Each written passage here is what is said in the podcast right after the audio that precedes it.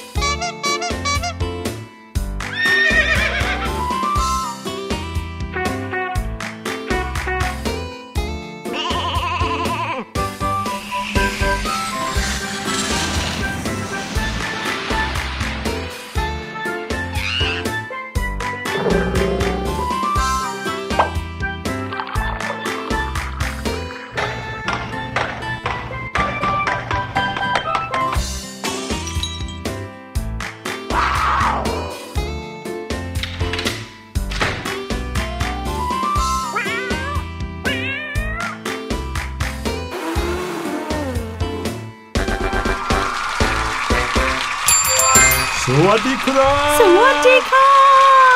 ต้อนรับทุกๆคนเข้าสู่รายการเสียงสนุกครับลูกลูกโอ้โหทำไมวันนี้เราต้องแบบเสียงหรอเสียงสวยกันเลยล่ะคะแน่นอนสิครับ เพราะว่าวันนี้เป็นอีกหนึ่งวันที่จะชวนน้องๆมาอารมณ์ดี ไปด้วยกันเนื่องจากว่าวันนี้เป็นวันศุกร์แล้วอ๋อนะครับสุกใครสุกที่สำราญฟังรายการแบบสดๆนะครับค่ะออกอากาศช่วงประมาณสัก 16นาฬิกาถึง 17นาฬิกาของแต่ละวันเนี่ยอืมเฉพาะจันทร์ถึงศุกร์นะก็จะเป็นรายการตอนใหม่ที่เพิ่งอัพกันเลยเอ้ยนะครับ แต่หลังจากนั้นแล้วเนี่ยรายการก็จะอยู่บนเว็บไซต์ thaipbspodcast.com ใช่อยู่ค่ะกับน้อง ๆ ไปเรื่อย ๆ เลย ฟังย้อนหลังเมื่อไหรยังไงก็ได้อืมจะฟังกับใคร ฟังในประเทศไหนก็ได้ด้วยโอ้ฟังประเทศไหนก็ได้ น้องบอกว่าข้ามไปสมมุติว่าโควิด -19 เนี่ยมันหมดอืมแล้วข้ามไปเที่ยวที่ประเทศญี่ปุ่นเออไปหรืประเทศเกาเพื่อนหลีบ้านก็ได้อ่าไปประเทศเพื่อนบ้านเราก็ได้ แค่มีอินเทอร์เน็ตยังไงน้องๆ ก็สามารถที่จะฟังพวกเราได้เหมือนเดิมค่ะ ใช่แล้วครับข่าวดีอีกอย่างหนึ่งก็คือ สัปดาห์นี้นะครับน่าจะเป็นสัปดาห์สุดท้ายแล้วนะครับอืมไม่ใช่สัปดาห์นี้สิสัปดาห์หน้าสัปดาห์หน้านะครับน่าจะเป็นสัปดาห์สุดท้ายแล้ว ก่อนที่จะถึงวันเปิดเทอมอย่างเป็นทางการ โอ้โหโอ้โหลายหลายๆคนเนี่ยตื่นเต้น จริง พี่หลุยส์ก็ตื่นเต้นเหมือนกันอย่าว่าแต่น้องๆเลยนะคทำรับไมคะตื่นเต้นว่าถ้าน้องๆเปิดเทอมกันแล้วเนี่ยจะมีใครฟังรายการเสียงสนุกหรือเปล่าอุ้ยพี่หลุยส์ก็พูดไปช่วงเวลาที่เราเนี่ยถ่ายทอดสดเนี่ยอืมก็เป็นช่วงเวลาที่น้องๆเนี่ยส่วนใหญ่นะ ก็เลิคืกเรียนเลิกเรียนไปแล้วอืมอาจจะเป็นการเดินทางกลับสู่บ้านพอดีครับผก็มฟังเราในรถไปเลย ใช่แล้วฝากคุณพ่อคุณแม่ด้วยนะครับค่ะถ้าเกิดว่ามีโทรศัพท์มือถือ มีแท็บเล็ตเนี่ยเปิดเข้ามานะครับในอืมเว็บไซต์ thaipbspodcast.com แล้วก็คลิกเข้ามาในรายการเด็กและครอบครัวค่ะจะมีรายการเสียงสนุกแบบนี้เลยครับ ที่ทุกคนกำลังได้ยินกันอยู่ แล้วก็สามารถที่จะฟังเป็นเพื่อนระหว่างทางกลับบ้านได้ใช่นะคแล้รับวโอ้โหในช่วงนี้ต้องบอกเลยว่าในการเตรียมตัวเพื่อที่จะเปิดเทอมค่ะหลายคนเนี่ยเตรียมแล้วทั้งสมุดหนังสืออมใช่ไหมครับชุดนักเรียนชุดนักเรียน เครื่องแต่งกายต่างค่ะๆพี่แนนคิดว่าก่อนเปิดเทอมเราควรจะเตรียมตัวอะไรกันบ้างพี่แนนจะต้องไปเที่ยวที่ที่พี่แนนอยากไปก่อนค่ะอืมเพราะไม่งั้นเดี๋ยวเปิดเทอมปุ๊บ อาจจะไม่มีเวลาเออจริงด้วยเสาร์อาทิตย์ก็อาจจะเป็นวันที่ต้องมาพักผ่อนหรือว่าทำการบ้านหมายถึงไปคนเดียวหรือว่าชวนคุณพ่อคุณแม่ไปครับ อุ้ยก็ต้องให้คุณพ่อคุณแม่ไปด้วยสิคะพี่หลุยอืมก็ถือว่าเป็นการไปเที่ยวแบบครอบครัวดีไหมใช่ในช่วงที่ผ่านมามีโควิด -19 เนาะอืมทำให้เราทุกคนอยู่บ้านกันซะเป็นหลักนะครับ โดยทางราชการเขาก็ขอความร่วมมือค่ะที่จะให้พวกเราทุกคนเนี่ยไม่เดินทางไปไหนมาไหนเยอะแยะอืมเพราะว่าจะต้องมีการควบคุมการแพร่กระจายของโรคระบาดค่ะจนกระทั่งมาถึงช่วงท้ายนะครับของเดือนมิถุนายนแบบนี้ มีการปลดล็อกดาวน์กันเรียบร้อยแล้ว มีการยกเลิกเคอร์ฟิวอืมที่บอกว่าห้ามออกจากบ้านหลังสี่ทุ่มขยับมาเป็นห้าทุ่มเที่ยงค่ะคืน จนตอนนี้ยกเลิกเคอร์ฟิวเรียบร้อยแล้วเย้ได้แต่หวังนะครับว่าในเรื่องของการ ป้องกันการแพร่ระบาดของค่ะเชื้อโควิด -19 เนี่ยจะไม่การ์ดตกมากซะจน โรคร้ายกลับมาแพร่กระจายมาแพร่ระบาดอีก อืม ก็จริงค่ะพี่หลุยก็หวังว่าน้องๆถึงแม้ว่า เราไปเที่ยวได้แต่ social distancing ก็ยังต้องมีอยู่บ้างอืมการใช้หน้ากากอนามัยเนาะใช่ก่อนออกจากแล้วบ้านนะครับใช่ต้องค่ะเตรียมหน้ากากอนามัยเอาไว้เป็นเหมือนกับอวัยวะชิ้นใหม่ของเราเลยโอ้ที่ต้องติดตัวตลอดเวลาอืมจริงค่ะ บางทีก็อาจจะมีสเปรย์แอลกอฮอล์นะครับหรือว่าเจลแอลกอฮอล์เอาไว้ใช้ล้างมือบ่อยๆนะครับค่ะ แต่ก็อย่าลืมนะครับ อันนี้เราเตือนกันมาตลอดเลยนะครับอืมว่าเจลแอลกอฮอล์เนี่ยถึงแม้จะใช้ในการฆ่าเชื้อโรคได้นะครับ หรือว่าป้องกันการแพร่กระจายโรคมาสู่ร่างกายเราได้ค่ะแต่ก็ไม่มีอะไรจะดีไปกว่าการล้างมือด้วยสบู่อืมนะครับ ถ้าเกิดว่ามีโอกาสล้างมือด้วยสบู่เนี่ย ก็ไม่จำเป็นต้องใช้เจลล้างมือก็ได้ใช่นะครับค่ะอันนั้นเอาไว้ใช้ในกรณีที่โอ้โหเราไม่มีโอกาสได้ล้างมือด้วยน้ำ เมื่อวานที่เราพูดถึงเรื่องสละไอไม้ม้วนครับพี่แนนกำลังนึกถึงว่าถ้าน้องๆอะ ท่องกรอนนั้น ไปตอนล้างมือด้วยอะอืมโอ้เหมือนตอนเราร้องเพลง Happy Birthday เลยนะ น่าจะพอดีพอดีเนาะ ใช่ เราท่องกรประมาณ 2 รอบ พี่แนนขอสัก 3 วัน ครับ เชื่อว่าน้องๆจะสามารถจำสละไอไม้ม้วนอะ ได้ครบเลย ใช่ รวมไปถึงมือสะอาดอีกด้วยเออใช่แล้วค่ะ มีใครที่อยากจะทำอะไรเป็นอย่างสุดท้ายหรือว่าต้องทำให้ได้ก่อนเปิดเทอมกันบ้างหรือเปล่าอืมอย่าลืมนะครับ ถ้ามีเป้าหมายมีอะไรที่คิดจะทำนะครับ ก็ต้องทำให้ได้เลยนะค่ะหมายถึงว่าเป็นสิ่งที่ดีด้วยนะอืมไม่ใช่ว่าจะต้องดื้อคุณพ่อคุณแม่ แบบว่าโอ้โหต้องทำให้ได้ แต่ว่าทำให้คนอื่นเดือดร้อนลำบากนี้ อันนี้ก็ไม่ดีใช่นะคแล้รัวค่ะบางคนอาจจะตั้งเป้าหมายเรื่องของการทบทวนบทเรียนอืมบางคนอาจจะตั้งเป้าหมายเรื่องของการพูดคุยกับเพื่อน เตรียมตัวสำหรับการไปเข้าห้องเรียนในวันแรก อย่างเต็มที่แล้วก็อย่างครบถ้วนสมบูรณ์อืมอะไรแบบนี้นะครับหรือว่าแม้แต่อย่างที่พี่แนนบอกเมื่อกี้ ถ้าอยากจะไปสักที่หนึ่งอย่างพี่หลุยเนี่ยจะว่าไปก็ไม่ได้เดินทางไปต่างจังหวัดหลายเดือนแล้วอืมนานมากอย่างเลยทะเลนะคะเนี่ยคิดถึงมากเลยอยากไปทะเลพี่แนนอะอยากไปเที่ยวที่สวนสัตว์อืมเพราะว่าอยากไปแบบเดินชมสัตว์ หรือว่าศึกษาการใช้ชีวิตของสัตว์ด้วย ใช่เลยครับ แล้วนี่เหลืออีกไม่กี่วันด้วยนะ ที่อืมสวนสัตว์หลายแห่งเลยที่เขาเปิดให้เข้าฟรีอยู่ค่ะจนถึงวันที่ 30 มิถุนายน เอาละรู้ข่าวแบบนี้แล้ว ใครที่คิดจะไปเที่ยวสวนสัตว์ที่ไหนก็ชวนกันไปทั้งครอบครัวนะครับ เอาละเดี๋ยวเราพาน้องๆ ไปพักกันสักครู่ก่อน ไปฟังเพลงเพราะๆกันช่วงหน้ากลับมาเข้าสู่ช่วง What's Going On ฟังข่าวกันวันนี้ เตรียมข่าวเกี่ยวกับการขุดการค้นพบ การเจออะไรแปลกๆ เพียบเลยครับ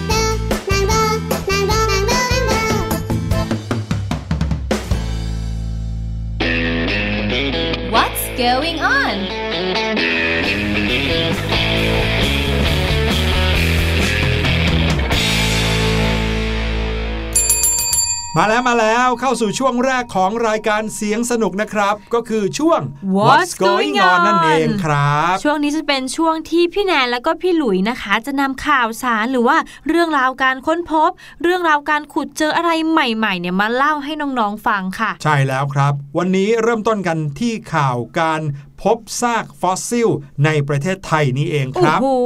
แล้วข่าวนี้ก็มาจากไทย PBS เว็บไซต์นะครับ เรื่องนี้เกิดขึ้นที่จังหวัดกระบี่ครับ พบฟอสซิลหอยน้ำเค็มในยุคดึกดำบรรพ์ยุคเพอร์เมียน คาดว่าอาจจะเกิดจากการเปลี่ยนแปลงทางธรณีวิทยาเป็นเวลานานนะครับ แล้วก็อย่างที่บอกว่าฟอสซิลหอยทะเล หอยน้ำเค็มที่พบเนี่ยมีอายุมากถึง 270 ถึง 290 ล้านปีครับสุดยอดโอ้โหครับข่าวนี้เนี่ยตั้งแต่ช่วงกลางเดือนที่ผ่านมาครับ ผู้สื่อข่าวของไทย PBS ก็บอกว่าคุณนิวัฒน์วัฒนยมนาพร กรรมการอนุรักษ์สิ่งแวดล้อมธรรมชาติ และศิลปกรรมท้องถิ่น พร้อมกับชมรมคนรักถ้ำกระบี่ เขาเข้าไปสำรวจซากฟอสซิลหอยกาบครับ บริเวณลำห้วยปากหมาก บ้านคลองยาตำบลคลองยาอำเภออ่าวลึกจังหวัดกระบี่ หลังจากที่รับแจ้งว่ามีการพบฟอสซิล อยู่ตลอดแนวลำห้วย การสำรวจเบื้องต้นนะครับ พบว่าเป็นฟอสซิลหอยน้ำเค็ม อยู่ในยุคดึกดำบรรพ์ยุคเพอร์เมียนครับ แล้วก็อย่างที่บอกไปเมื่อกี้ว่า เขามีการคำนวณกันคร่าวๆ คาดว่าน่าจะมีอายุประมาณ 270ถึง290 ล้านปีครับ โอ้ นานมากๆเลย พี่แนนไม่คิดว่าหอยเนี่ยมันมีอายุยืนยาวอืมหรือว่าเกิดมานานขนาดนี้แล้วนะคะเนี่ย คือในความเป็นซากของเปลือกหอยเนี่ยอาจจะไม่ได้อยู่ได้นานขนาดนี้ค่ะแต่พอทับถมกันเป็นเวลานานเข้าไปเจอกับแร่ธาตุบางชนิด ก็เลยทำให้ซากเปลือกหอยนั้นเปลี่ยนเป็นหินอืมนะครับ ก็เลยกลายเป็นฟอสซิลอย่างที่ว่านี่แหละครับ ค่ะคุณนิวัฒน์นะคะเขาบอกว่าเนี่ยก็เป็นเรื่องแปลกนะ เพราะว่าบริเวณที่เจอเนี่ยมันอยู่ในเนินหุบเขาสูงค่ะ แล้วก็มีลักษณะชั้นดิน แล้วก็ชั้นหินเนี่ยห่างจากทะเลหลายสิบกิโลเมตรเลย แต่ว่าก็ดันมาเจอฟอสซิลหอยกาบค่ะ หรือว่าหอยติบ ซึ่งเป็นหอยน้ำเค็มจำนวนมากเลยค่ะ เขาก็คิดว่าน่าจะเกิดจากการเปลี่ยนแปลงทางธรณีวิทยา เป็นระยะเวลาหลายหลายหลายล้านปีเลยอืมคือไม่ใช่ว่าแล้ว เพิ่งจะมาเปลี่ยนแปลงกันในช่วงนี้อืมนะครับ ค่อยๆ สะสมมาเรื่อยๆนะครับถึงหลายล้านปีใช่เขาก็แล้วเลยค่ะบอกว่าที่เนี่ยเหมาะที่จะเป็นแหล่งอนุรักษ์ เพื่อให้ประชาชนคนรุ่นหลังได้มาศึกษาเรียนรู้อืมได้มาค้นคว้ากันนะครับ แล้วก็เป็นแหล่งท่องเที่ยวได้ด้วยในอนาคตค่ะเขาคาดว่าบริเวณนี้นะครับ ถ้ามีการสำรวจอย่างจริงจัง อาจจะมีฟอสซิลอื่นเพิ่มเติมอีกเพียบเลยด้วยครับ อืม จริง ๆ แล้วนะคะ การพบฟอสซิลหอยกาบเนี่ยไม่เคยพบในจังหวัดกระบี่เลยนะคะ นี่เป็นครั้งแรกเลย แล้วเขาก็ทำตามขั้นตอนต่อไปค่ะ ก็คือ เตรียมแจ้งสำนักงานทรัพยากรธรรมชาติ และสิ่งแวดล้อมค่ะ เพื่อแจ้งกรมทรัพยากรธรณีวิทยาเข้าสำรวจอีกครั้งหนึ่งค่ะ ครับผมเห็นไหมในประเทศไทยเราก็มีเหมือนกันนะอืมเรื่องการขุดการค้นพบต่างๆ ไม่ได้มีแต่ในประเทศอื่นๆนะครับ อะไหนๆก็พูดเรื่องการขุดการค้นพบแล้วค่ะคราวนี้ไม่ใช่เรื่องของนักธรณีวิทยาอืมแต่เป็นเรื่องของคนธรรมดานะครับมีคู่รักคู่หนึ่งในประเทศนอร์เวย์ครับ ประเทศนอร์เวย์ก็อยู่แถบสแกนดิเนเวียเนาะค่ะเกือบจะถึงขั้วโลกเหนือโน่นนะครับเขาซื้อบ้านเอาไว้ใช่ไหม แล้วก็อยู่บ้านหลังนี้มานานเขาก็มีการ renovate ครับ การ renovate ก็คือการบูรณะนั่นเองทำใหม่การต่อทำเติใหม่มต่อเติมบ้านให้บ้านนั้นสวยงามขึ้น มีค่ะการรื้อค้นอะไรบางอย่างในบ้านอืมแล้วก็เพิ่มเติมเข้าไปเพื่อให้บ้านสวยงาม แล้วก็น่าอยู่มากขึ้นนะครับ การ renovate ครั้งนี้เกิดขึ้นที่บ้านของเขาเอง แล้วเขาก็ค้นไปที่พื้นที่ใต้ดินบ้านตัวเอง บังเอิญบังเอิญไปเจอของเข้าอืมแล้วไม่ได้เจอของชิ้นเล็กนิดเดียวด้วยนะครับค่ะพบ หลุมฝังศพครับ เฮ้ยโอ้โหเดี๋ยว อุ้ยถ้าเป็นที่ประเทศไทยนะ ไม่อยากจะคิดเลยอะครับจะต้องมีตำนานหลอนอะไรสักอย่างออกมาแน่นแน่อนเลยใช่ไหมแต่อันนี้ไม่ใช่หลุมฝังศพธรรมดานะครับค่ะหลังจากค้นคว้าแล้วปรากฏว่าเป็นหลุมฝังร่างนักรบไวกิ้ง แล้วก็ขวานของเขาอยู่ในนั้นด้วยอืมคือมีอายุนานมากแล้วนะครับ คู่รักคู่นี้เขาบอกว่าเขาอยู่ในขั้นตอนการวางฉนวนที่พื้นเพื่อเก็บกักความร้อนครับ ค่ะคือกรรมว่าฉนวนนี่ก็คือว่าช่วยเก็บกักความร้อนไว้ไม่ให้บ้านหนาวเกินไปอืมพื้นประเทศในแถบนั้นอากาศเขาเย็นมากค่ะเหมือนกับว่าเวลาที่เราใส่ฉนวนลงไปบนหลังคาบ้านเราเนี่ยแหละครับค่ะเพื่อให้บ้านไม่ร้อนจนเกินไป อันนี้ก็เหมือนกันแต่อันนี้เพื่อไม่ให้บ้านหนาวจนเกินไปนะครับเขาก็มีการไปค้นชั้นใต้ดินของเขา เพื่อทำให้ชั้นใต้ดินบ้านตัวเองนั้นน่าอยู่ขึ้นด้วยตอนนี้เนี่ยยังรีโนเวทไม่เสร็จนะครับ แต่ก็มีคนอยู่กันแน่นเอียดเลย อืมอืมไม่ได้มาจากไหนเลยครับใค มาจากการที่เขาขุดค้นพบเนี่ยแหละครับ ไม่ว่าจะเป็นนักโบราณคดีอ๋อศาสตราจารย์ ผู้เชี่ยวชาญ รวมไปถึงนักข่าวอีกหลายคนไปรวมอยู่กันที่ชั้นใต้ดินบ้านของเขาครับโอ้โหแน่นอนสิคะเพราะว่าการไปเจอหลุมศพของนักรบไวกิ้งอืมแล้วก็ถือว่ามีอาวุธของเขาด้วยเนาะเป็นเรื่องที่แบบโอ้โหไม่ใช่เราปกติอะเออไม่ใช่ปกติ ไม่ใช่ขุดค้นพบแบบ เรื่องเล็กๆ น้อยๆอะพี่หลุย และตอนนี้นะครับบ้านของทั้งคู่ก็ได้กลายเป็นข่าวโด่งดังไปทั่วโลกเรียบร้อยแล้วนะสุคดรับยอดค่ะ รายงานข่าวเขาก็บอกว่าบ้านหลังนี้เนี่ยคาดว่าน่าจะถูกสร้างขึ้นเมื่อปีประมาณ 1914โอ้ก็ประมาณปีที่สงครามโลกครั้งที่หนึ่งเกิดขึ้นเลยอะค่ะตลอดระยะเวลาร่วมร้อยปีที่ผ่านมานับตั้งแต่บ้านสร้างเสร็จนะครับ ตัวบ้านก็ไม่เคยถูกแตะต้องหรือไปรีโนเวทต่อเติมอะไรเลยอืม จนกระทั่งปู่ทวดของเขาได้มอบบ้านหลังนี้ให้แก่หลานสาวค่ะเพราะว่าทราบว่าเธอนั้นกำลังจะแต่งงานโอ้นั่นเองนะครับคือเหตุผล ใช่ครับ แต่ทีนี้เมื่อปู่ทวดจากไปแล้ว เธอก็เลยตัดสินใจที่จะรีโนเวทบ้านครั้งนี้ครับ จนได้พบกับหลุมศพ และสมบัติเต็มไปหมดที่ใต้บ้านของตัวเองแบบนี้นี่เอง ซึ่งข่าวก็บอกว่า แม้ว่าภายในหลุมเนี่ยจะไม่พบโครงกระดูกเจ้าของหลุม แต่พวกเขาก็ได้พบกับหัวขวานอืมแล้วก็ลูกปัดแก้วสีดำนะครับค่ะ โดยในตอนแรกเนี่ยทั้งคู่คิดว่านี่อาจจะเป็นแค่ล้อรถของเล่นที่เด็กคนหนึงเผลอทำตกลงไปในช่องต่างๆเฮ้ยใต้บ้าน แต่ความคิดนี้ก็ดูเหมือนจะไม่ค่อยเข้าท่าครับ เพราะว่าถ้าทำตกแล้วทำไมมันถึงมีหลุมขนาดใหญ่ ที่มีขนาดกว้างและยาวจนมนุษย์สามารถลงไปนอนได้ขนาดนี้ล่ะโอ้อืมนะครับ เมื่อไม่มั่นใจรวมไปถึงเขาเองก็อยากจะรู้ว่าจริง ๆ แล้วใต้บ้านเขาคืออะไรกันแน่ค่ะเขาก็เลยได้ติดต่อไปยังศูนย์วัฒนธรรมนอร์เวย์ทันทีครับ และเมื่อเจ้าหน้าที่มาถึงที่บ้าน หลักฐานทั้งสองชิ้นนี้ก็ถูกนำไปตรวจสอบอืมเลยทำให้ทราบว่าทั้งหัวขวานที่ว่านี้แล้วก็ลูกปัดแก้วสีดำเนี่ยของทั้งสองชิ้นนี้มีอายุอยู่ในระหว่างปีคริสตศักราช 950 ถึง 1050 หรือเมื่อประมาณ 1,000 ปีที่แล้วนี่เองครับ โอ้โห จะเป็นล้อรถของเล่นได้ยังไงเนี่ย โอ้โห มีขนาดอายุขนาดนี้ นั่นน่ะสิคะหน้าตานี้ไม่น่าใกล้เคียงเลยอะทางฝั่งแฟนหนุ่มของเจ้าของบ้านคนนี้นะครับ เขาก็ให้สัมภาษณ์กับสื่อท้องถิ่นว่า ผมนี่ไม่เคยคิดเลยนะว่า เรื่องแบบนี้จะเกิดขึ้นกับตัวเอง ผมทำธุรกิจอยู่แถบนี้มานานถึง 30 ปีเต็มแล้ว แต่ก็ต้องยอมรับครับว่าเจ้าหน้าที่ทำงานได้อย่างยอดเยี่ยม แล้วก็รวดเร็วมากเลยครับ ในเวลาเพียงไม่กี่วัน เราก็ได้ทราบข้อมูลสำคัญแล้วว่า นี่คือหลุมศพของนักรบไวกิ้งของจริงเลยทีเดียวครับอืมแต่ก็นั่นแหละครับ ไม่รู้ว่าตอนนี้รัฐบาลจะเห็นข่าวนี้หรือยัง เพราะผมเคยได้ยินว่า ถ้าใครค้นพบโบราณวัตถุที่สำคัญในประเทศ ก็จะได้รับรางวัลจากทางการด้วยละครับ พวกเขาคงเห็นข่าวนี้แล้วล่ะ ผมจะได้ได้รางวัลกับเขาบ้างแล้วครับโอ้โหอ้าวตกลงว่าอยากได้รางวัลเหรอเนี่ย นั่นน่ะสิคะเอาจริง ๆ แล้วนะครับ ในเรื่องของการขุดค้นพบหลุมศพเนี่ยค่ะในประเทศนอร์เวย์หรือว่าบรรพบุรุษของชาวไวกิ้งเนี่ยนะครับอืมเขาก็ถูกค้นพบกันบ่อยอยู่นะอ๋อ ไม่ได้เพิ่งจะมาพบกันครั้งนี้ครั้งแรกค่ะแต่ว่าความน่าแปลกใจของหลุมนี้ก็คือว่าปกติแล้วเนี่ยการขุดค้นพบหลุมศพของชาวไวกิ้งเนี่ยมักจะมีหินก้อนใหญ่ ๆ อยู่ด้วยนะครับอืมแล้วก็มีเจ้าของหลุมก็คือคนที่ถูกฝังเอาไว้ยังอยู่ตรงนั้นด้วยค่ะแต่ปรากฏว่าในเมื่อบ้านหลังเนี้ยไม่เคยถูกแตะต้องเลยตั้งแต่เริ่มสร้างเมื่อ 100 ปีก่อนจนถึงทุกวันนี้เนี่ยแต่พอขุดเจอหลุมปุ๊บ อ้าวไหนล่ะศพเจ้าของหลุมอยู่ที่ไหนอืมแล้วก็หินก้อนใหญ่ๆอะอยู่ที่ไหน ปกติแล้วเนี่ยเขาจะเห็นอะไรแบบนั้นตลอด ดังนั้นก็เลยกลายเป็นข้อสงสัยนิดนึงว่า เอ๊ะแล้วมันถูกขุดหายไปตั้งแต่ร้อยปีที่แล้วเลยเหรอ อืมนั่นน่ะสิคะ หรือว่าตั้งแต่ตอนสร้างบ้านอืมอาจจะมีคนที่มาสร้างอะ แล้วแบบมันต้องขุดหรือว่าต้องอะไรอย่างเงี้ยครับแล้วก็ไปเจอโครงกระดูกหรือเปล่าอืมนักโบราณคดีเขาบอกด้วยนะครับว่า ไม่แน่นะครับ หลุมเนี้ยอาจจะเคยมีการขุดค้นพบมาก่อนแล้วก็ได้อืมโดยบรรพบุรุษของเจ้าของบ้านเนี่ย รุ่นปู่ทวดของปู่ทวดอะไรอย่างเงี้ยนะครับค่ะแต่ว่าไม่อยากให้คนในบ้านตกใจก็เลยมีการปกปิดเอาไว้อ๋อก็เป็นไปได้เหมือนกันนะครับ นี่ก็คือเรื่องราวของ หลุมฝังศพของชาวไวกิ้ง ที่ค้นพบในบ้านของสามีภรรยาคู่หนึ่งครับ ค่ะ มาถึงข่าวสุดท้ายกันดีกว่าค่ะ เป็นเรื่องราวของของล้ำค่าอีกแล้วอืมเป็นของที่แบบเก่าแก่แล้วก็มีมูลค่าเยอะมากๆเลยค่ะครับผมข่าวนี้นะครับก็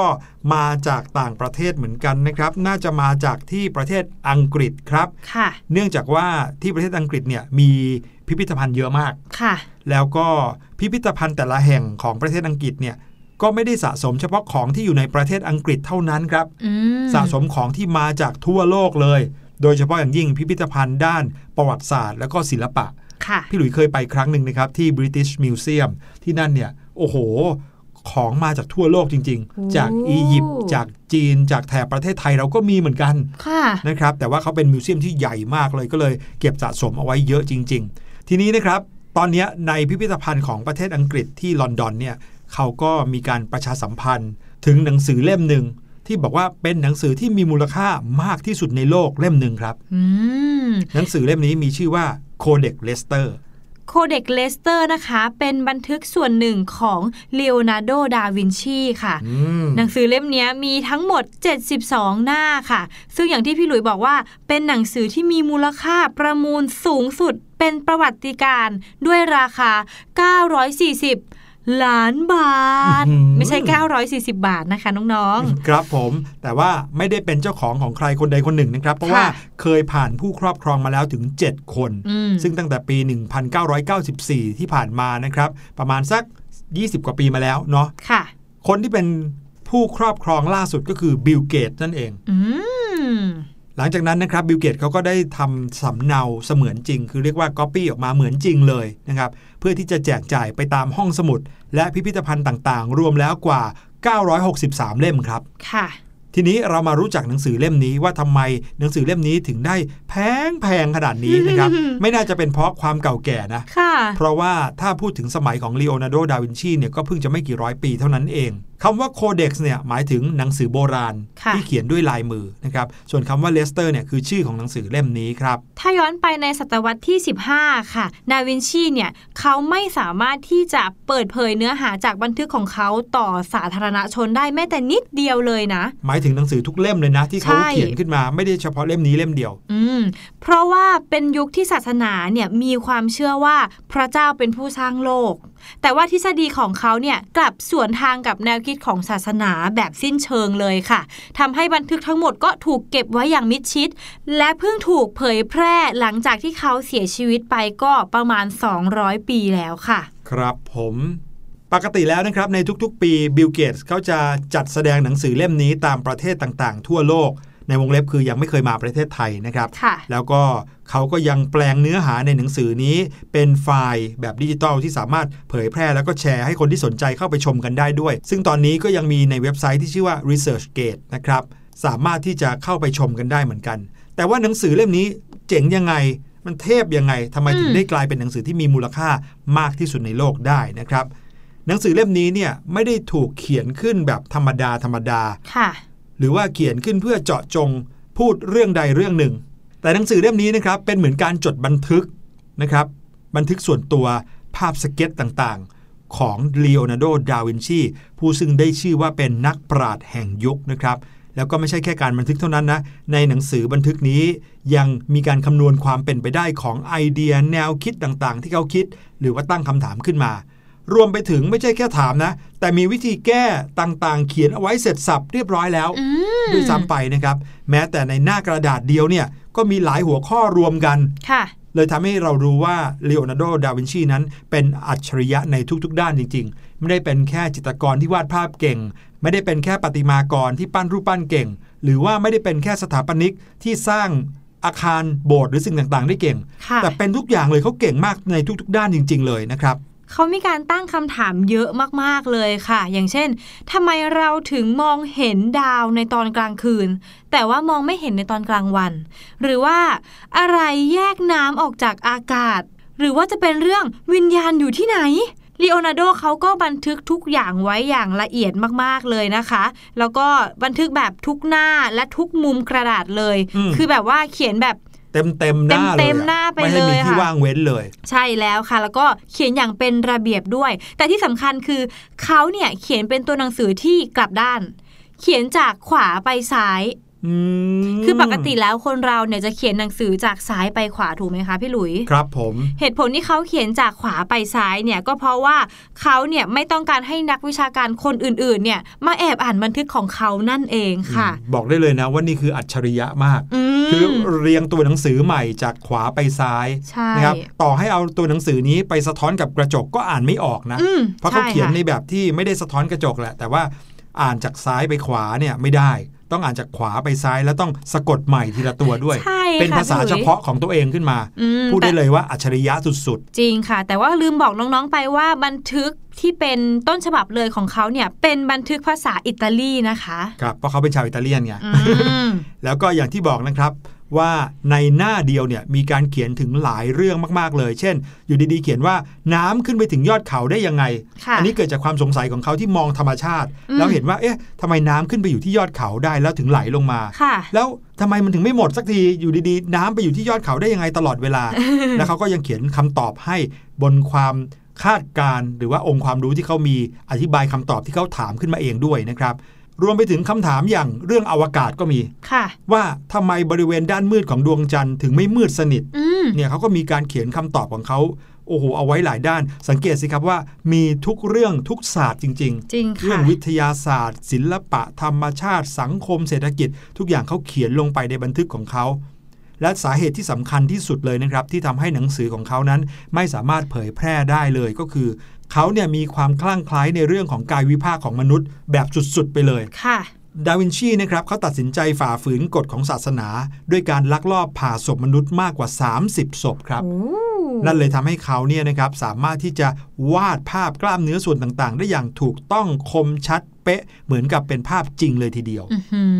อสุดยอดเลยค่ะรวมไปถึงบางทีนะเขายังอธิบายการทำงานของกล้ามเนื้อแต่ละมัดเอาไว้ในบันทึกของเขาด้วย ลองนึกดูนะครับ เราเนี่ยมาพูดกันในวันนี้ก็ดูเหมือนเป็นเรื่องปกตินะอืมแต่ลองนึกถึงสมัยสัก 500 ปีที่แล้วอะค่ะที่ยังไม่มีองค์ความรู้อะไรเลยใช่ไม่เคยมีใครอธิบายเรื่องอะไรเลย แต่เขาสามารถที่จะคิดคำนวณ รวมไปถึงอธิบายสิ่งต่างๆ ที่เกิดขึ้นในธรรมชาติได้อย่างแม่นยำเลยทีเดียวครับ โอ้โห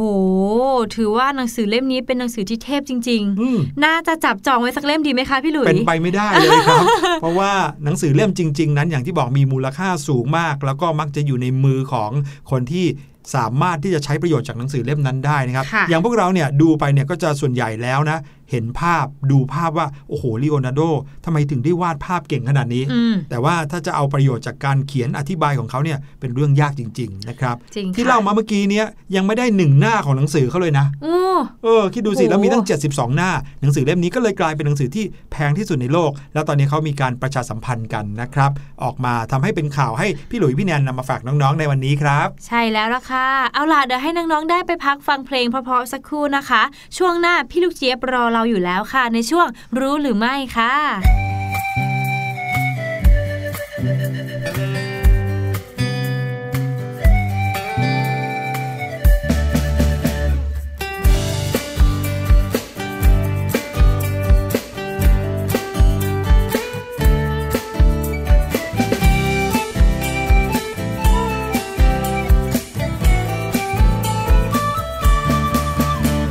เอ็มมัวแต่ก้มแต่ มอง เอ็มมัวแต่ก้มแต่มอง สายตาเราจะเสียหรือเปล่า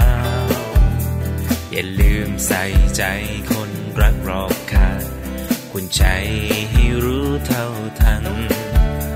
เอ็มมัวแต่ก้มแต่มอง เอ็มมัวแต่ก้มแต่มอง ใช่เกินความจำเป็นหรือเปล่า ก็เห็นผู้ใหญ่ใครๆก็เป็นทางนั้น หรือเราต้องทำตามเขา เมื่อไรจะวางสักทีแล้วทำการบ้านจงอยู่อย่างนั้นไม่เห็นได้อะไร โอ้ได้แน่นอนสาระก็มากมายถ้าไม่แชทไม่ไลค์เดี๋ยวไม่ทันเขา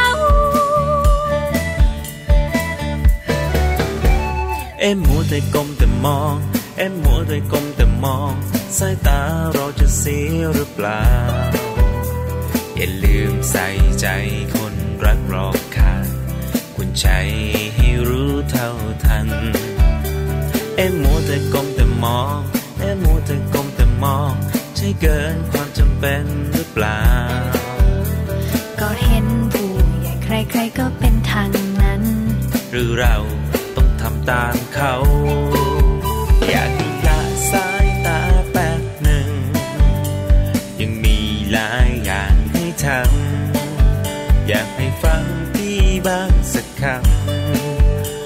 จะมาหาว่าไม่เตือนจะวางแล้วแป๊บเดียวนิดหนึ่ง จะรีบทำการบ้านเร็วไว จะเชื่อฟังไม่มีเลวไหล วางมือถือไว้ใช้เท่าที่จำเป็น เอ็มมัวแต่ก้มแต่มอง เอ็มมัวแต่ก้มแต่มอง สายตาเราจะเสียหรือเปล่า อย่าลืมใส่ใจคนรักรอบค่างคุณใจให้รู้เท่าทัน เอ็มมัวแต่กลมแต่มองเอ็มมัวแต่กลมแต่มอง ใช่เกินความจำเป็นหรือเปล่า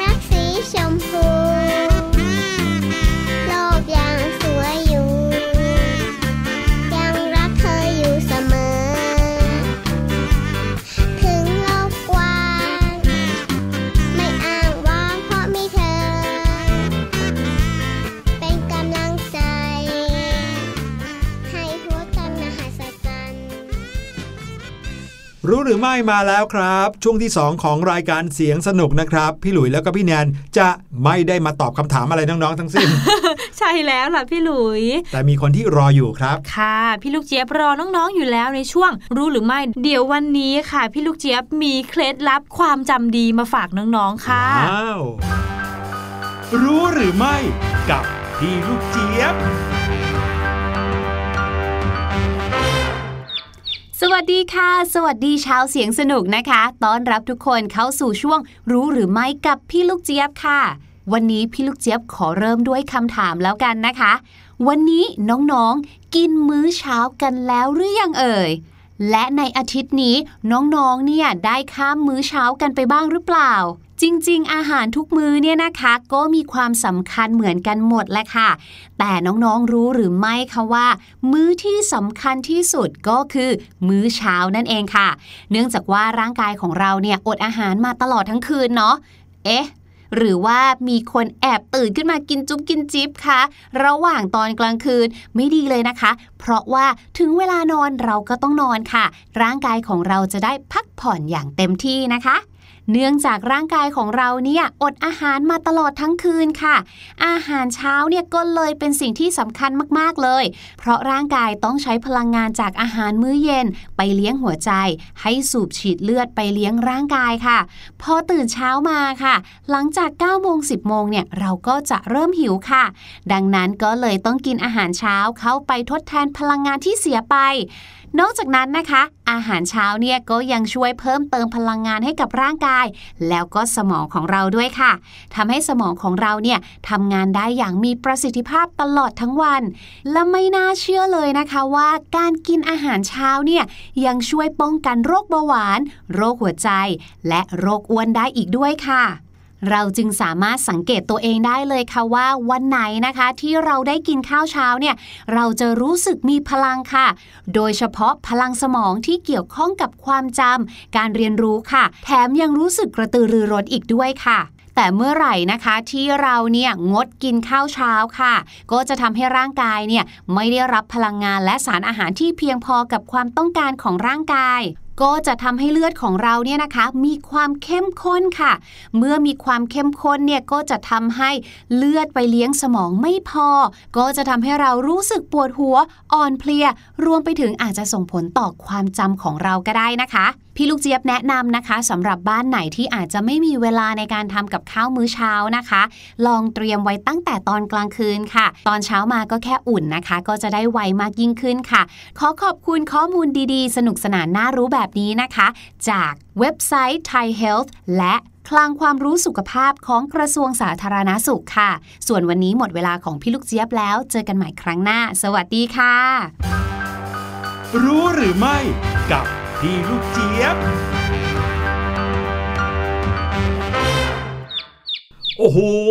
อืมบอกเลยนะ พี่หลุยเองก็เป็นคนหนึ่งนะ ที่ชอบกินอาหารเช้า โอ้โหแต่ว่าดีมากเลยค่ะ กินตามความสะดวกอะ่ะ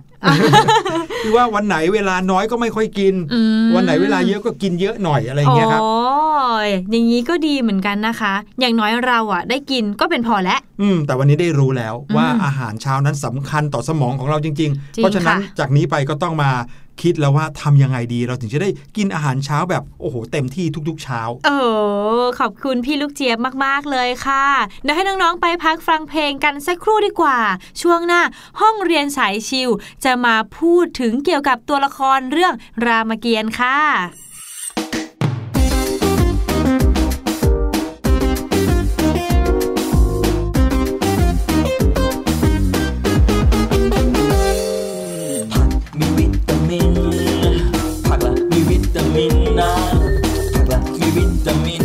น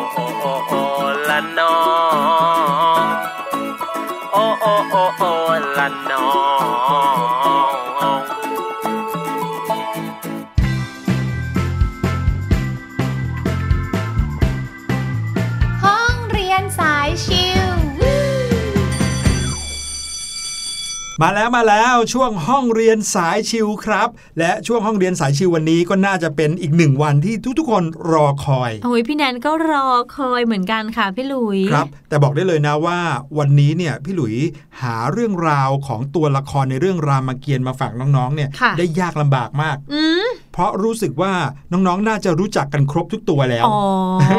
นี่คือตัวสุดท้ายหรือเปล่าคะพี่หลุยอืมเดี๋ยวลองดูว่าสัปดาห์หน้าพี่หลุยจะหาเจออีกหรือเปล่านะครับ แต่ว่าเรื่องราวของตัวละครในวันนี้เนี่ยบอกได้เลยว่า เป็นความดราม่าของตระกูลเฮ้ยเป็นความดราม่าในครอบครัวนะครับอ๋อ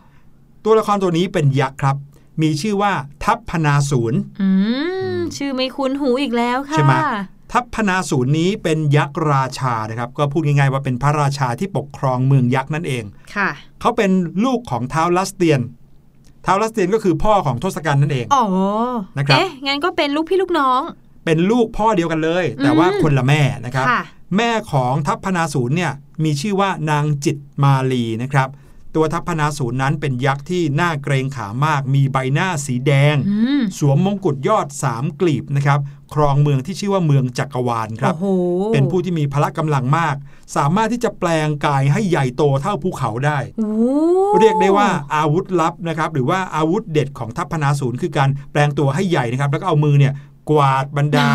ศัตรูเข้าปากกินไปเลย เรื่องของทัพพนาศูนย์นี้เป็นเรื่องที่น่าเศร้ามากเลย เพราะว่าเขาก็ครองเมืองยักษ์ของเขาอยู่ดีๆนี่แหละ แต่ว่าทศกัณฐ์ไปตามมาช่วยนะครับอืมตามมาช่วยรบกับพระราม แต่ก็ถูกทศกัณฐ์เนี่ยหลอกล่อ จะว่าหลอกล่อก็ไม่เชิงนะ เหมือนกับค่ะว่าพูดดีด้วยอะครับพูดดีด้วยแล้วก็บอกว่าเดี๋ยวจะให้ครองกรุงลงกา อ๋อ เกลี้ยกล่อม เออ เกลี้ยกล่อมเพื่อให้เขาเนี่ยยอมที่จะไปรบแทนตัวเองนะครับค่ะ ตอนนั้นเนี่ยทศกัณฐ์ก็พ่ายแพ้ให้กับศึกกับพระรามหลายต่อหลายครั้งอืมเสียญาติพี่น้องไปหลายต่อหลายตัวแล้วโอ้มาก ๆ เลยค่ะครับทศกัณฐ์ก็ไม่รู้แล้วว่าจะไปหาใครมาช่วยรบดีนะครับ ก็เลยนึกถึงทัพพนาศูนย์ก็เลยให้เสนาของตัวเองที่ชื่อว่ามโหธรเนี่ยรีบไปตามทัพพนาศูนย์มาพอไปถึงปุ๊บนะครับ มโหธรซึ่งเป็นเสนาของทศกัณฐ์ก็พูดกับทัพพนาศูนย์ว่า โอ้โห เป็นบุญบารมีของข้าพเจ้าจริง ๆ ที่ได้มาเห็น ตัวจริงของพระองค์ค่ะของทัพพนาศูนย์ผู้ซึ่งเป็นยักษ์ผู้ยิ่งใหญ่อะไรเงี้ยอืมพูดจาชื่นชมจนกระทั่งทัพพนาศูนย์เนี่ยรู้สึกแหมตัวลอยเลยนะครับ ทัพพนาศูนย์ก็เลยถามว่าอ้าวมาทำไม น้องชายของเรามีอะไรที่เดือดเนื้อร้อนใจหรือไงอืมนะครับมโหธรก็เลยบอกกับทัพพนาศูนย์ว่าพญาทศกัณฐ์เนี่ยสุขสบายดีนะครับ โดยเฉพาะอย่างยิ่งสุขสบายกาย แต่ว่าทรงไม่สบายใจเป็นอย่างหนักเลย เนื่องจากตอนนี้ กรุงลงกามีศัตรูมารุกราน มีมนุษย์มาสองคน ชื่อว่าพระรามกับพระลักษณ์แล้วก็ยังแกล้งบอกด้วยนะว่ามนุษย์สองคนเนี้ยเป็นฝ่ายอธรรมอ๋ออาเหมือนกับมาใส่ลุกร้ายรานอะไรอย่างเงี้ยนะครับ ก็เลยอยากจะให้ทัพพนาศูนย์เนี่ยไปช่วยรบอืมทัพพนาศูนย์ก็เอ๊ะทำไมปล่อยให้มนุษย์มาแกล้งมนุษย์หรือตัวจิ๋วเออตัวนิดเดียวเองมาลุกรานได้ยังไงนะครับ ทัพพนาศูนย์ก็เลยเดินทางมาที่กรุงลงกา แล้วก็มาเยี่ยมทศกัณฐ์ด้วยว่าเป็นยังไง ค่ะ โอ้โห พอเจอทศกัณฐ์เท่านั้นแหละ ทศกัณฐ์ก็อื้อหืออ้อนเหมือนเป็นเด็กน้อยเลย อ้อนพี่ชายเลยไปขอกอดพี่ชายบอกก็เหมือนกับฟ้องพี่อะว่าดูสิเนี่ยมนุษย์เนี่ยมารุกรานพาพลวานอนมาเต็มไปหมดเลยทำให้ญาติพี่น้องตายไปก็หลายคนแล้วโอ้อืมทัพพนาศูนย์ก็แบบว่า โอ้โห ใครมาแกล้งน้องของพี่ นะครับ แต่ความจริงแล้วทศกัณฐ์ก็บอกว่า เนี่ยพี่เนี่ยผู้มีอำนาจขนาดนี้ น้องอยากจะเชิญให้พี่อยู่กรุงลงกานานๆหรือถ้าเป็นไปได้มาครองกรุงลงกาเลยดีกว่าโอ้ยยอไปอีกอ๋อเยินยอขนาดนี้ทัพพนาศูนย์ก็เลยแบบว่ามาเดี๋ยวจะไปรบให้ ปรากฏว่าพอออกไปรบกับทัพพระรามนะครับ ก็เจอกับพญาวานอนอย่างสุครีพเข้านะครับอืมสุครีพก็ออกมารบอย่างโอ้โหชาญฉลาดมากทำให้ทัพพนาศูนย์เนี่ยไม่สามารถรบได้ง่าย ๆ ถึงขั้นต้องใช้ท่าไม้ตายก็คือ ขยายตัวให้ใหญ่แรงร่างแล้วก็กวาดบรรดาวานอนที่เป็นกองทัพของพระรามนั้นค่ะใส่ปากเคี้ยวโอ้กินเคี้ยวเข้าไปเคี้ยวเลยกินเหรอไปเลยนะครับ ทีนี้สุครีพก็รู้ทันว่าในเมื่อใช้มือกวาดบรรดา วานอนเข้าปากไปได้ ถ้างั้นเราตัดมือดีกว่าเฮ้ยสุครีพก็เลยตัดมือตัดแขนของทัพพนาศูนย์ได้ด้วยการใช้จักรตัดแขนทั้งสองข้างเลยนะครับค่ะทัพพนาศูนย์ก็เจ็บแค้นเจ็บใจมากนะครับ สุดท้ายทัพพนาศูนย์ก็เสียทีพลาดพลั้งนะครับ แล้วก็ถูกสอนของพระรามปักเข้าที่อกค่ะแล้วก็เสียชีวิตไปอีกคนหนึ่งเหมือนกัน นี่ก็เลยเป็นอีกหนึ่ง ตนนะครับเป็นญาติของทศกัณฐ์เป็นพี่ชายแท้ๆนี่แหละค่ะแต่ว่าต่างมารดากัน สุดท้ายก็ต้องมาเสียชีวิต เพราะมาช่วยทศกัณฐ์รบครับโหน่าสงสารมากๆเลยนะคะ เอาละค่ะ ตอนนี้ก็หมดเวลาสำหรับเสียงสนุกในวันนี้แล้วนะคะ เดี๋ยวมาพบกันใหม่ในครั้งหน้า หรือว่าเวลาที่น้องๆคิดถึงเสียงพี่แนนแล้วก็พี่หลุย สามารถเข้ามาฟังย้อนหลังได้ใน thaipbspodcast.com นะคะ วันนี้ลาไปก่อนแล้วครับ สวัสดีครับ สวัสดีค่ะ สบัดจินตนาการสนุกกับเสียงเสริมสร้างความรู้ในรายการ